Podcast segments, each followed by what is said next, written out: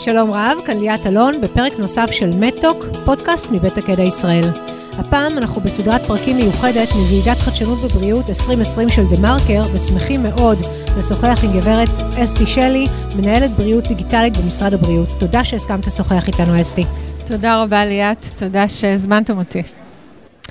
אה, אז אסתי, רבים מכירים את היוזמה של הממשלה להשקיע כמיליארד שקל בתחום הבריאות הדיגיטלית, אה, לאור ההבנה שיש כאן דאטה עצום וישראל היא בעצם אה, מעצמה בתחום.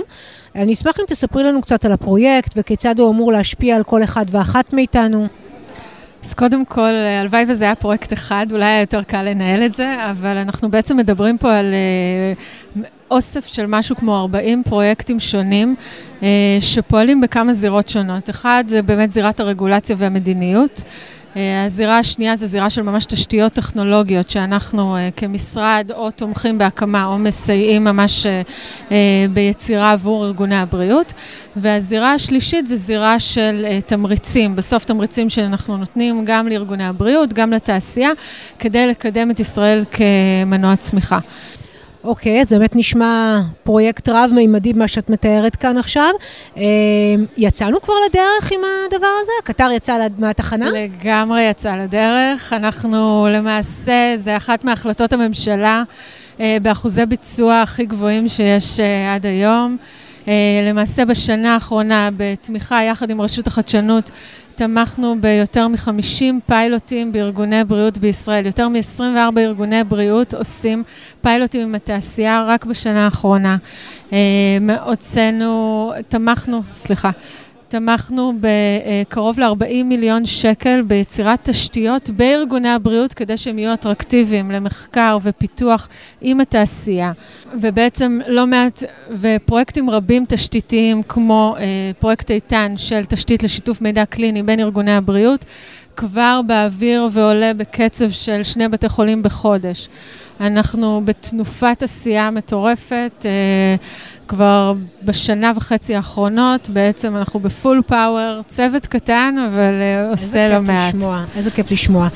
אז uh, אסתי, בנושא הדאטה, שהוא uh, נושא המרכזי היום ביכולת uh, לייצר מודלים פרדיקטיביים ולהפוך את הרפואה מרפואה ריאקטיבית לרפואה פרואקטיבית, אנחנו יודעים שיש לא מעט אתגרים, כמו שציינת, אולי פרויקט איתן, ביכולת לרכז את הדאטה במקום אחד. אני אשמח קצת לשמוע איפה הפרויקט הזה נמצא היום ומה האספירציות שלכם. אה, בתחום הזה? אז פרויקט איתן לא מרכז את ה data במקום אחד, חשוב לדייק. פרויקט איתן הוא בעצם האוטוסטרדה שבין ארגוני הבריאות. אה, זה הכבישים שמאפשרים את העברת המידע הקליני בין ארגוני הבריאות, מבלי שהמטופל יהיה זה שצריך להעביר את המידע, או מבלי לסמוך על, אה, על היכולת, או, או אי היכולת של המטופל לסכם ולהעביר את המידע הרלוונטי ממקום למקום.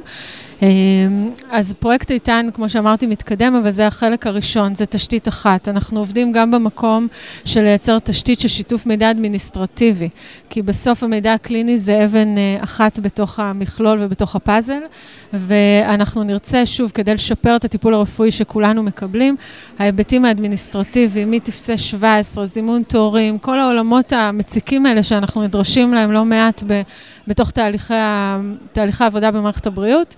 אה, אנחנו נרצה לשפר אותם. אבל האתגר של המידע, אומרים Data is the new oil, האתגר של שיתוף המידע זה אתגר מאוד מאוד גדול שקיים פה בישראל. מצד אחד יש לנו פה יתרון ענק אה, במאגרי מידע סופר משמעותיים שנמצאים בארגוני הבריאות. מצד שני, נדרשת המון המון עבודה של ארגוני הבריאות כדי להנגיש את המאגרי מידע האלה וכדי להפוך את הדאטה הזה לאטרקטיבי ורלוונטי עבור התעשייה. אה, עבודה ושיתוף פעולה, אני מניחה. וגם שיתוף פעולה. יש פה... יש, אני חושבת שארגוני הבריאות בישראל היום נכונים מאוד לשתף פעולה עם התעשייה. רואים את זה, מכוני החדשנות ומרכזי החדשנות והמחקר שקמים uh, כמעט בכל בית חולים uh, וכל ארגון בריאות. עדיין יש לנו פה אתגר, כי בסוף אנחנו צריכים לזכור שארגוני הבריאות זה לא ארגונים שהם uh, למטרות רווח, זה ארגונים שהם לא למטרת רווח, והמיין מישן שלהם uh, זה בסוף לטפל במטופלים.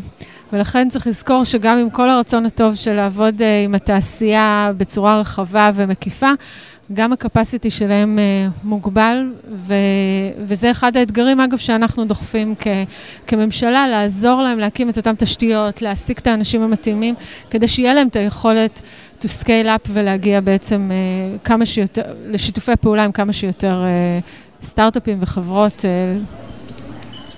כן, אז אנחנו בעצם יודעים, ואת ציינת את זה, שישראל נחשבת אה, למעצמה בתחום של הבריאות, ויחד עם זאת, אירופה וארצות הברית אה, רואות גם הן בתחום הזה מנוע צמיחה ומשקיעות סכומים אדירים, ונותנים לנו פה פייט, יש תחרות, אה, ואני אשמח לשמוע מה לדעתך החסמים שלנו, כלומר דיברת וציינת את הדאטה כמנוע צמיחה וכהזדמנות, אבל איפה לדעתך החסמים? החסם הראשון שלנו הוא בשפה שאנחנו מדברים. אה, אנחנו מסתכלים עליו, זה, זה כאילו מובן מאליו, אבל אנחנו המדינה היחידה בעולם שמדברת, כותבת אה, וקוראת עברית, וזה אתגר מאוד מאוד גדול, שנהיה מספיק אטרקטיביים לתעשייה. כדי לפתח וליישם פה פתרונות, ואחד המשפטים שאנחנו חוזרים ואומרים זה שאם אנחנו לא נהיה המקום הראשון שבו מיישמים את הטכנולוגיה, כנראה נהיה המקום האחרון או בין האחרונים.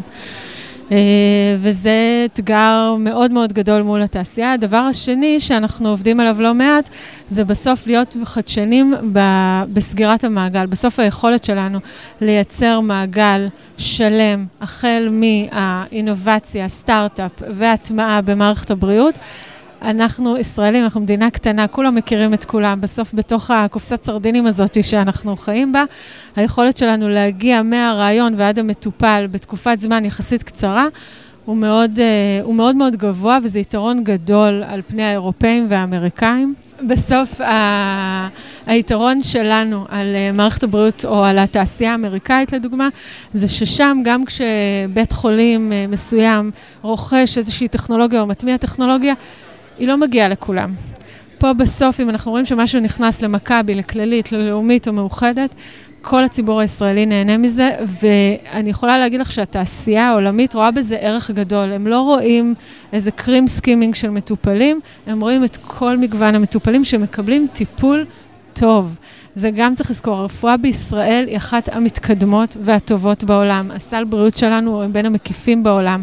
ויש לזה ערך, כי בסוף כשאתה רוצה להראות את ה-value של טכנולוגיה כזאת או אחרת, יותר קל להדגים את זה במערכת בריאות טובה ומתקדמת, מאשר במערכת בריאות נכשלת. ברור. אין ספק שהפוזיציה שלנו היא נקודת פתיחה אה, טובה, חיובית, ולא סתם אנחנו סטארט-אפ אה, nation. אה, אז לסיום, אני אשמח לשמוע את החזון שלך אה, בנושא חדשנות בבריאות, אה, לפחות לחמש שנים הקרובות. וואו, חמש שנים, הכל פה הולך להשתנות בחמש שנים הקרובות. וואלה? אה, אני מחכה כבר ל-2025. אוקיי. מעולה. אה, אני חושבת שאנחנו נראה פה מערכת שיודעת לעבוד uh, בשיתופי פעולה הרבה יותר הדוקים. אני חושבת שהכניסה של שחקנים חדשים לתוך התחומים האלה, ואנחנו כבר רואים אותם, וכולם מדברים על הכניסה של אמזון וגוגל וחברות הטכנולוגיה הגדולות למערכת הבריאות, אנחנו בעצם נתמודד עם מערכת עם שחקנים חדשים לחלוטין, עם מקצועות חדשים לחלוטין, ואני רוצה לקוות שעוד uh, חמש שנים האינטראקציה שלנו עם הגורמים המטפלים תראה אחרת. אני רוצה לקוות שאנחנו נשב uh, אצל רופאי המשפחה שלנו ולא יפריד בינינו מסך. כן, הלוואי. אה, אמרתי שאלה אחרונה, אבל אני חוזרת בי, כי יש לי עוד אחת. אה, יודעת, עד שאנחנו כבר ככה מדברים, אז האם יש לך כרשות ממשלתית שיתוף פעולה עם השוק עצמו, כלומר עם עמותות חולים, חברות תרופות, קופות חולים, אה, שיש בידם להציף אתגרי מיקרו שלעיתים נעדרות מעין המערכת כשאת מטפלת ככה בסקיילים יותר גדולים? בוודאי, אני חושבת שבסוף הידע לא נמצא אצלנו במשרד הבריאות או אצל הרגולטור. הרגולטור בסך הכל הוא הגורם שמעצב את המערכת, וזה צריך להתבסס כמובן גם על האתגרים שהתעשייה רואה והמטופלים רואים. אה, אנחנו עובדים מאוד מאוד צמוד עם כל גורם שרק מוכן לעבוד איתנו ולשתף באתגרים ובקשיים, אה, ואני מזמינה את כל מי שרוצה גם לשתף אה, וגם להציע רעיונות. בסוף, אני תמיד אומרת, אל תגידו לי מה אני עושה לא טוב, תגידו לי מה אתם הייתם עושים במקומי. אז uh, תשיבו את עצמכם בכיסא שאתם צריכים uh, לדאוג גם לבריאות הציבור uh, של מדינת ישראל, ונשמח לשמוע רעיונות איך אפשר לעשות את זה טוב יותר. יפה. אז אין נימה יותר uh, אופטימית uh, מזו. אני שמחה שיצאנו לדבר, uh, שמחתי לשמוע את החזון שלך, וכמובן את ההזמנה שלך להציף uh, אתגרים. Uh, וכמובן לחשוב גם בראש של מי שאחראי על בריאות הציבור. אז תודה לך, אסתי שלי, על השיחה הזאת. תודה רבה. עד כאן במהדורה הזו של מתוק, הפודקאסט מבית תקדע ישראל. תודה שהייתם איתנו. תוכלו להאזין לפרקים נוספים של מתוק, הזמינים באתר תקדע ישראל, בספוטיפיי ובאפליקציות הפודקאסטים של גוגל ואפל. נשתמע בקרוב כדי להיות קשובים לבריאות.